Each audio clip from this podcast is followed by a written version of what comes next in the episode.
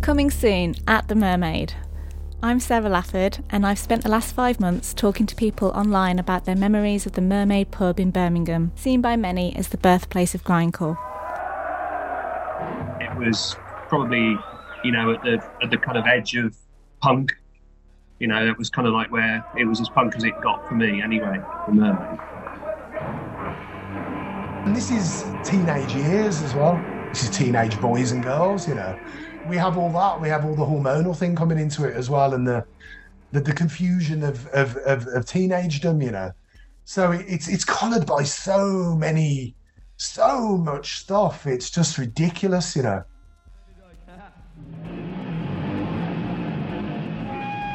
At the Mermaid is a capsule production and Home of Metal project. Home of Metal's projects join the dots between music, social history, visual art, and fan cultures to produce a new perspective on heavy metal. Home of Metal is devoted to the music that was born in and around Birmingham, music that turned up the volume, downtuned guitars, and introduced a whole new meaning to the word heavy.